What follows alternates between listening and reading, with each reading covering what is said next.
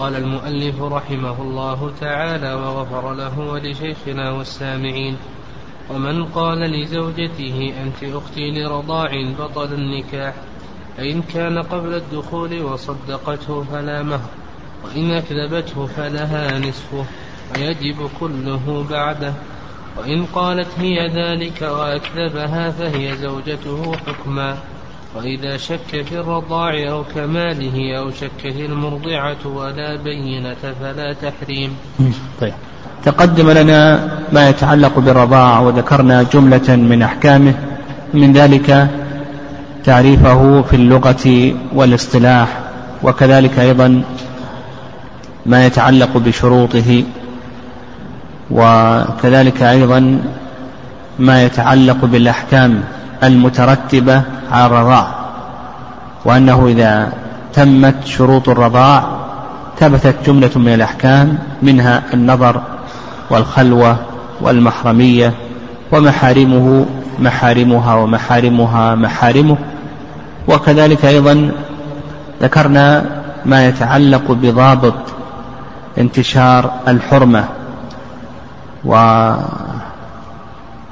الحرمة تنتشر بالنسبة لصاحب اللبن لأصوله وفروعه وحوشه دون فروعهم وكذلك أيضا المرضعة وأما المرتضع فإنه لا ينتشر إلا لفروعه.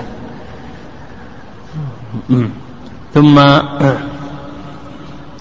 قال المؤلف رحمه الله تعالى وكل امرأة أفسدت نكاح نفسها برضاع قبل الدخول فلا مهر لها. إذا كان قبل الدخول لا مهر لها. لأن الفرقة جاءت من قبلها. ومثال ذلك مثال ذلك ما لو أرضعت زوجته الكبيرة زوجته الصغيرة قبل أن يدخل بها يعني قبل أن يدخل بزوجته الكبيرة أرضعت زوجته الصغيرة. فيفسد نكاح الكبيرة وكذلك أيضا الصغيرة. أما الكبيرة يفسد نكاحها لأنها تكون أم زوجة وأم الزوجة تحرم بمجرد العقد. وأما الصغيرة فإنها تكون ربيبة. لأنها ستكون بنت الزوجة. لكن بنت الزوجة لا تحرم إلا بأي شيء بالدخول. نعم وسيأتي. المهم مثال ذلك كل امرأة أفسدت نكاح نفسها إذا كان قبل الدخول فإنه لا شيء لها. وذلك كما ذكرنا لو أرضعت زوجته الكبيرة زوجته الصغيرة قبل أن يدخل بالكبيرة فإنه لا شيء لها لأن الفرقة جاءت من قبلها. قال المؤلف وكذا إن كانت طفلة فدبت فرضعت من نائمة. لو كانت الزوجة طفلة فدبت هذه الطفلة ورضعت من زوجة له نائمة. نعم. دبت هذه فرضعت من زوجة له نائمة فإنها تكون إذا كانت هذه الزوجة له واللبن له تكون ابنة له فينفسخ النكاح. كذلك أيضا لو أن هذه الزوجة الصغيرة دبت ورضعت من أمه فإنها تكون أختا له وإن رضعت من أخته فإنها تكون ابنة أخته. نعم. قال لك إن فسخ النكاح ولا مهر ما دام أنه قبل الدخول فإنه لا مهر لهذه المرأة لأنه لا فعل للزوج في هذا الفسخ. قال وبعد الدخول مهرها بحاله. بعد الدخول مهرها بحاله. صورة ذلك لو أن زوجته الكبيرة التي دخل بها أرضعت زوجته الصغيرة. ينفسخ نكاح زوجته الكبيرة. هنا ينفسخ نكاح زوجها الكبيرة. لماذا؟ لأنها أصبحت أم زوجة. وكذلك أيضا ينفسخ نكاح الصغيرة الزوجة الصغيرة. لأن الزوجة الصغيرة أصبحت ربيبة والربيبة تحرم بالدخول فينفسخ نكاح الزوجتين. المهم الذي يعنينا هنا الزوجة الكبيرة. هنا انفسخ نكاحها. ما يتعلق بالمهر يجب لها المهر على الزوج. لحديث عائشة أن النبي صلى الله عليه وسلم قال ولها المهر بما استحل من فرجها.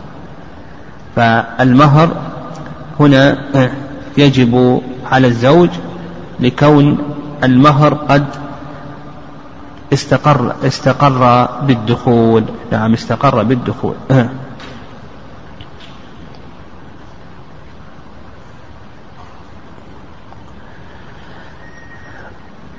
و فيجب لها كامل المهر لأنه قد استقر بالدخول المهر. كما تقدم قول النبي صلى الله عليه وسلم قول النبي عليه الصلاة والسلام ولها المهر لما استحل من فرجها. وقال بعض العلماء الزوج لا يلزمه إلا النصف إلا نصف المسمى. نعم لا يلزم الزوج إلا نصف المسمى. نعم. لأن الزوجة شاركت في إفساد هذا النكاح فلا يلزم الزوج إلا النصف.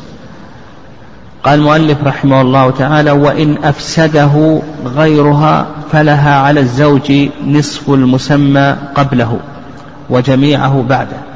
يعني إذا كان المفسد غير الزوجة. مثل مثل أخت الزوج أم الزوج. بنت الزوج إلى آخره. فلو أن أم الزوج أرضعت الزوجة الصغيرة ها؟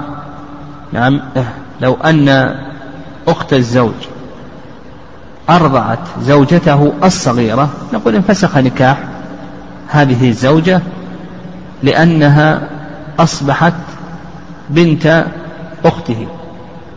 وكذلك أيضا لو أن أم الزوج أرضعت زوجة ابنها الصغيرة. انفسخ نكاح هذه الزوجة لأنها تكون أختا له تكون أختا له فينفسخ النكاح. فما دام أنه قبل الدخول ها لها نصف المسمى. وإذا كان الانفساق بعد الدخول فلها المهر جميعه لأنه استقر بالدخول.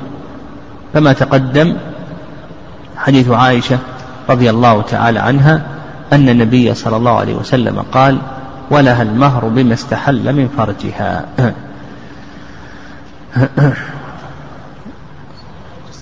ها؟ لا إذا كان بعد الدخول. لا إذا كان قبل الدخول. إذا كان قبل الدخول. واضح؟ هذا بالنسبة للصغيرة. لكن قد قد ينفسخ نكاح زوجة كبيرة بعد الدخول. والمفسد غير الزوجة. لو أخذت لو أن أحدا أخذ لبن هذه المرأة الكبيرة وسقاه للصغيرة. واضح؟ هنا الآن انفسخ نكاح الزوجة الكبيرة. لأنها أصبحت أم زوجة. والمهر يجب جميعه للزوج لما تقدم من الحديث. والزوج يرجع على المفسد.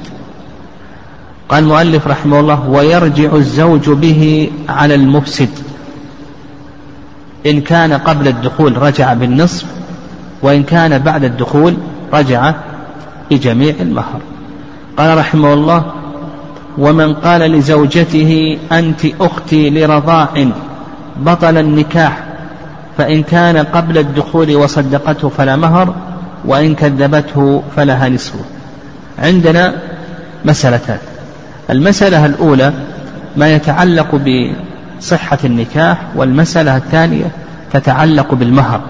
فيما إذا قال لزوجته أنت أختي لرضاع. إذا قال لزوجته أنت أختي لرضاع يقول لك المؤلف رحمه الله بطل النكاح لأنه أقر بما يوجب فسخ النكاح. هنا أقر بما يوجب فسخ النكاح فلزمه ذلك. وهذا فيما إذا كان عند القاضي أو أو ترفع إلى القاضي. يعني بطل النكاح القاضي يحكم على نحو ما يسمع. كما قال النبي صلى الله عليه وسلم إنما أقضي على نحو ما أسمع وإنما يحكم القاضي ببطلان النكاح لأنه أقر بما يوجب انفساخ النكاح. طيب هذا بالنسبة لما يتعلق بصحة النكاح. قال لك ما يتعلق بالمهر فإن كان قبل الدخول وصدقته فلا مهر. إذا كان قبل الدخول قالت أنت صادق. يقول المؤلف رحمه الله تعالى لا مهر لأنهما اتفقا على أن النكاح باطل. يعني اتفقا على النكاح باطل من أصله. والنكاح الباطل إذا حصلت فيه الفرقة قبل الدخول أو الخلوة ليس, ليس فيه شيء. إذا صدقته وكان ذلك قبل الدخول فلا مهر لها لأنهما أقر على أن النكاح باطل. وإن كان بعد الدخول فلها المهر بما استحل من فرجها لما تقدم. نعم. يقول لك فإن كان قبل الدخول فصدقته فلا مهر. نعم. فلا مهر. وإن كذبته أيضا وهذا قبل الدخول إن كذبته. وهذا قبل الدخول قالت أنت كاذب. فلها نصف المهر. يعني بالنسبة للمهر إما أن يكون قبل الدخول وإما أن يكون بعد الدخول. إن كان قبل الدخول فإن صدقته فلا شيء لها. لأن النكاح الباطل لا يجب فيه شيء ما دام إذا حصلت الفرقة قبل الدخول. واضح؟ كما تقدم لنا في باب الصداق. وإن كذبت قالت أنت كاذب فلها نصف المهر. لأنه لا يقبل قوله في إسقاط حق غيره. يقول لها نصف المهر لأنه لا يقبل قوله في إسقاط حق غيره. هذا إذا كان قبل الدخول. الحالة الثانية أن يكون ذلك بعد الدخول. فإذا كان بعد الدخول فلها المهر بما استحل من فرجها. نعم. سواء صدقت أو كذبت. لما تقدم من حديث عائشة أن النبي صلى الله عليه وسلم قال فلها المهر بما استحل من فرجها. فالخلاصة نعم ما يتعلق بصحة النكاح نقول نقول أن يبطل النكاح حكما يعني إذا ترافع إلى القاضي أو كان ذلك في مجلس القضاء يبطل. فيما يتعلق بالمهر إن كان قبل الدخول ففيه تفصيل إن صدقته لا شيء لها وإن كذبته فلها النصف وإن كان بعد الدخول فلها المهر لما استحل من فرجها. قال قال وإن قالت هي ذلك فأكذبته فأكذبها فهي زوجته حكما. يعني لو قالت لزوجها أنت أخي من الرضاع. قال كذبت. يقول لك المؤلف رحمه الله فهي زوجته حكما. لأن لأنه لا يقبل قولها في, في إبطال حق الزوج من النكاح. بمعنى أن الزوج يعني حكما يعني لو رفع ذلك إلى القاضي فإن القاضي لا يحكم ببطلان النكاح. واضح؟ هي قالت لزوجها أنت أخي من الرضاعة ورفع ذلك إلى القاضي فإن كذبها قال أنت كاذبة. فإنه لا يحكم ببطلان النكاح. نعم لا يحكم ببطلان النكاح. لأن الفرقة إنما هي بيد الزوج ليست بيد المرأة. وأيضا لا يقبل قولها في إبطال حق الزوج من النكاح. قال رحمه الله وإن, وإن وإذا شك في الرضاع أو كماله أو شكت المرضعة ولا بينة فلا تحريم إذا شك في الرضاع أو كمآله أو شكت المرضعة. الشك ينقسم إلى قسمين. القسم الأول شك في أصل الرضاع. فهذا لا يثبت به التحريم. فإذا شكت المرضعة هل أرضعت هذه الطفلة أو هذا الطفل أو لم ترضع فالأصل عدم التحريم. القسم الثاني الشك في كماله. فإذا شكت المرضعة هل أرضعت رضعتين أو ثلاثا أو خمسا؟ فنقول الأصل والمتيقن أنها رضعتان يعني إذا شكت هل أرضعته ثلاثا أو ثنتين؟ أو خمسا. نقول الأصل والمتيقن أنه اثنتان. وأما الثلاث الثالثة والرابعة والخامسة فهذه مشكوك فيها. والأصل عدم التحريم. نعم عدم التحريم. طيب. انتهينا من كتاب الرضاع لكن هناك مسائل تتعلق بكتاب الرضاع. المسألة الأولى ضابط الرضعة. نعم ضابط الرضعة. كما تقدم لنا أنه يشترط لصحة الرضاع ولكي يكون الناشئ الحرمة أن يكون خمس رضعات. واختلف العلماء رحمهم الله تعالى في ضابط الرضعة على ثلاث آراء. الرأي الأول أن ضابط الرضعة ما دام أن الطفل ملتقم للثدي. فما دام أن الطفل ملتقم للثدي ويتغذى منه فهذه رضعة. فإذا تركه باختياره أو تركه بغير اختياره فإنها تكون رضعة. وهذا هو المشهور من المذهب وعلى هذا المرأة بإمكانها أن ترضعه خمس رضعات في جلسة واحدة. تلقمه الثدي ثم تبعد الثدي عنه. ثم تلقمه ثم تبعد الثدي يعني سواء تركه باختياره أو تركه بغير اختياره. الرأي الثاني أن ضابط الرضعة هي المصة. فإذا مص مصة فهي رضعة. لقول النبي صلى الله عليه وسلم لا تحرم المصة والمصتان. وعلى وهذا القول أوسع من الذي قبله. وعلى هذا يمكن أن تثبت خمس رضعات بالتقام الثدي مرة واحدة. يعني إذا التقم الثدي ثم مصه خمس مرات دون أن يتركه ثبت التحريم.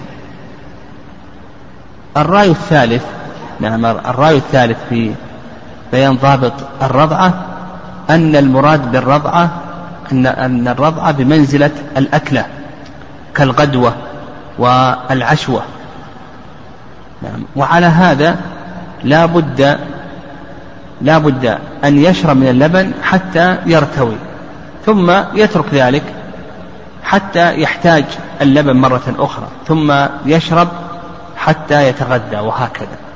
وهذا هو الذي آه، آه، ذهب إليه آه، رجحه ابن القيم رحمه الله تعالى في الهدي وكذلك أيضا الشيخ السعدي رحمه الله قالوا بأن الرضعة بمنزلة الغدوة والعشوة يعني والأكلة يعني خمس رضعات يعني الغدوة هذا بالنسبة للكبير الصغير له رضعة تكون بمنزلة الغدوة والعشوة إلى آخره إيه. وهذا لعله أقرب الأقوال كذلك أيضا من المسائل رضاع الكبير كما تقدم لنا أيضا من شروط صحة الرضاع أن يكون في الحولين. فرضاع الكبير هل هو محرم أو ليس محرما جاء في ذلك حديث سهلة رضي الله تعالى عنها في قصة سالم مولى أبي حذيفة. وأن سالما مولى أبي حذيفة نشأ في بيت أبي حذيفة وكبر وشق على زوجة أبي حذيفة أن تحتجب عنه. فذهبت للنبي صلى الله عليه وسلم وسألته فقال أرضعيه في رواية أرضعيه خمس رضعات تحرمي عليه. وفي آه، آه، رواية أنها قالت النبي صلى الله عليه وسلم إنه كبير. قال النبي صلى الله عليه وسلم قد علمت أنه كبير. نعم. في بعض الألفاظ أن له لحية. نعم. فالعلماء رحمهم الله لهم مسالك في هذا الحديث. لهم ثلاثة مسالك. المسلك الأول مسلك النسخ. وهذا ذهب إليه بعض أهل العلم رحمهم الله. وأن حديث رضاع سالم مولى أبي حذيفة أنه منسوخ. نعم أنه منسوخ. وهذا المسلك ضعيف لأن النسخ لا يصار له إلا بشرطين الشرط الأول تعذر الجمع والشرط الثاني العلم بالتاريخ. المسلك الثاني الخصوصية وهذا ما عليه أكثر أهل العلم أن أن قصة سالم مولى أبي حذيفة أنها خاصة. وأنها خصوصية عين. يعني أنها خصوصية عين. بمعنى أن هذا الحكم خاص بسالم مولى أبي حذيفة لا يتجاوزه إلى غيره إلى يوم القيامة. وهذا ما عليه أكثر أهل العلم رحمهم الله تعالى.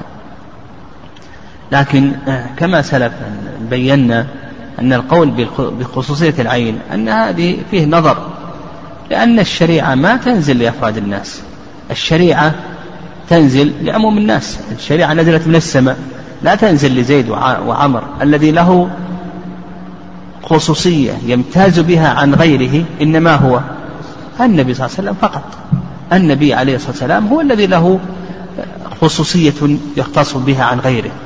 أما من عداه من الناس فكسائر الناس ما يمتاز بحكم شرعي ينفرد به عن بقية الناس. وإلا لو قلنا بهذا لشبهنا سالما رضي الله تعالى عنه بالنبي صلى الله عليه وسلم. المسلك الثالث وهو مسلك شيخ الإسلام تيمية رحمه الله أنها خصوصية وصف. نعم وحال وأن من حاله وصفته كحال ووصف آه، سالم مولى أبي حذيفة أنه يأخذ حكمه. يعني أنه يأخذ حكمه. وأيضا شيخ الإسلام تيمية رحمه الله يقول بأنه لا يأخذ حكمه في كل الأحكام. يعني هذا الرضاع إنما يبيح ماذا؟ يبيح الخلوة والدخول إلى آخره. يعني ما يبيح كل الأحكام. يعني آه، هذا الحكم يتبعض. نعم لا يبيح كل الأحكام. طيب أيضا من الأحكام المتعلقة بالرضاع آه، آه، الرضاع هل ينشر التحريم من جهة الفحل؟ يعني هو الرضاع ينشر التحريم من جهة المرضعة. هذا لا إشكال في ذلك. وهو بالاتفاق. يعني من جهة المرضعة ينتشر التحريم. لكن هل ينتشر التحريم من جهة الفحل صاحب اللبن؟ هذا موضع خلاف لبعض السلف. يعني جمهور العلماء على أن التحريم ينتشر من جهة المرضعة وكذلك أيضا ينتشر من جهة صاحب اللبن. هذا ما عليه جماهير العلماء رحمهم الله تعالى خلافا لبعض السلف كسعيد ابن المسيب رحمه الله تعالى نعم كسعيد بن المسيب رحمه الله تعالى وغيره من السلف ذهبوا إلى أن الرضاع لا ينشر التحريم من جهة صاحب اللبن.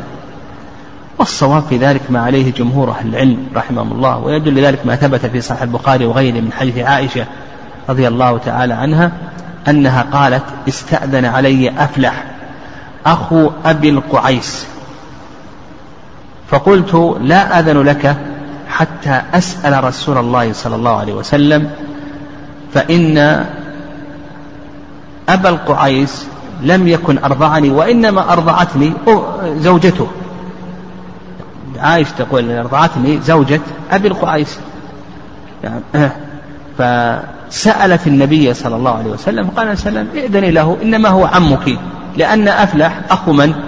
أخو أبي القعيس فدل ذلك على أن على أن التحريم ينتشر إلى صاحب اللبن. وهذا النبي صلى الله عليه وسلم أمر عائشة رضي الله تعالى عنها أن تأذن لأبي القعيس أن تأذن لأفلح. أخي أبي القعيس أن يدخل عليها. كذلك أيضا من المسائل المتعلقة بالرضاع. إذا تزوجت المرأة وفيها لبن من الأول. إذا تزوجت المرأة وفيها لبن من الأول. وهذا يحصل. نعم هذا يحصل. قد تلد ثم لا تخرج من العدة. وترضع يكون في ثديها لبن وتتزوج. نعم تتزوج. فترضع طفلا فلمن يكون هذا الطفل؟ كما تقدم لنا أن الحامل أو أن عدة الحمل أن الفقهاء يسمونها بأم المعتدات لأنها تقضي على كل عدة. بمجرد أنها تضع خرجت من العدة لا تتزوج. فقد تتزوج و وهي ترضع. هذه المسألة لها خمس حالات. الحالة الأولى ألا تحمل من من الثاني ولا تلد. يعني لا يوجد حمل من الثاني ولا ولادة. أو نقول أخصر من ذلك لا يوجد سبب للبن من الثاني لا يوجد حمل ولا ولادة. فاللبن لمن؟ للأول. نقول الأب اللبن للأول. الحالة الثانية أن تلد من الثاني. تحمل تلد من الثاني. فاللبن لمن؟ للثاني. الحالة الثانية أن تلد من الثاني نقول اللبن للثاني. الحالة الثالثة أن تحمل من الثاني لكن اللبن لم يتغير. ها؟ فنقول لمن؟ إذا حملت من الثاني لكن اللبن لم يتغير للأول. الحالة الرابعة أن تحمل من الثاني وتغير اللبن زاد. فيكون للأول والثاني. إذا حملت من الثاني وتغير اللبن بأن زاد نقول بأنه يكون للأول والثاني. الحالة الثالثة الخامسة. الحالة الخامسة أن ينقطع اللبن. بعد أن تزوجت الثاني انقطع. ثم وجد سبب من الثاني فرجع اللبن. ها يقول لمن؟ للثاني. والله أعلم.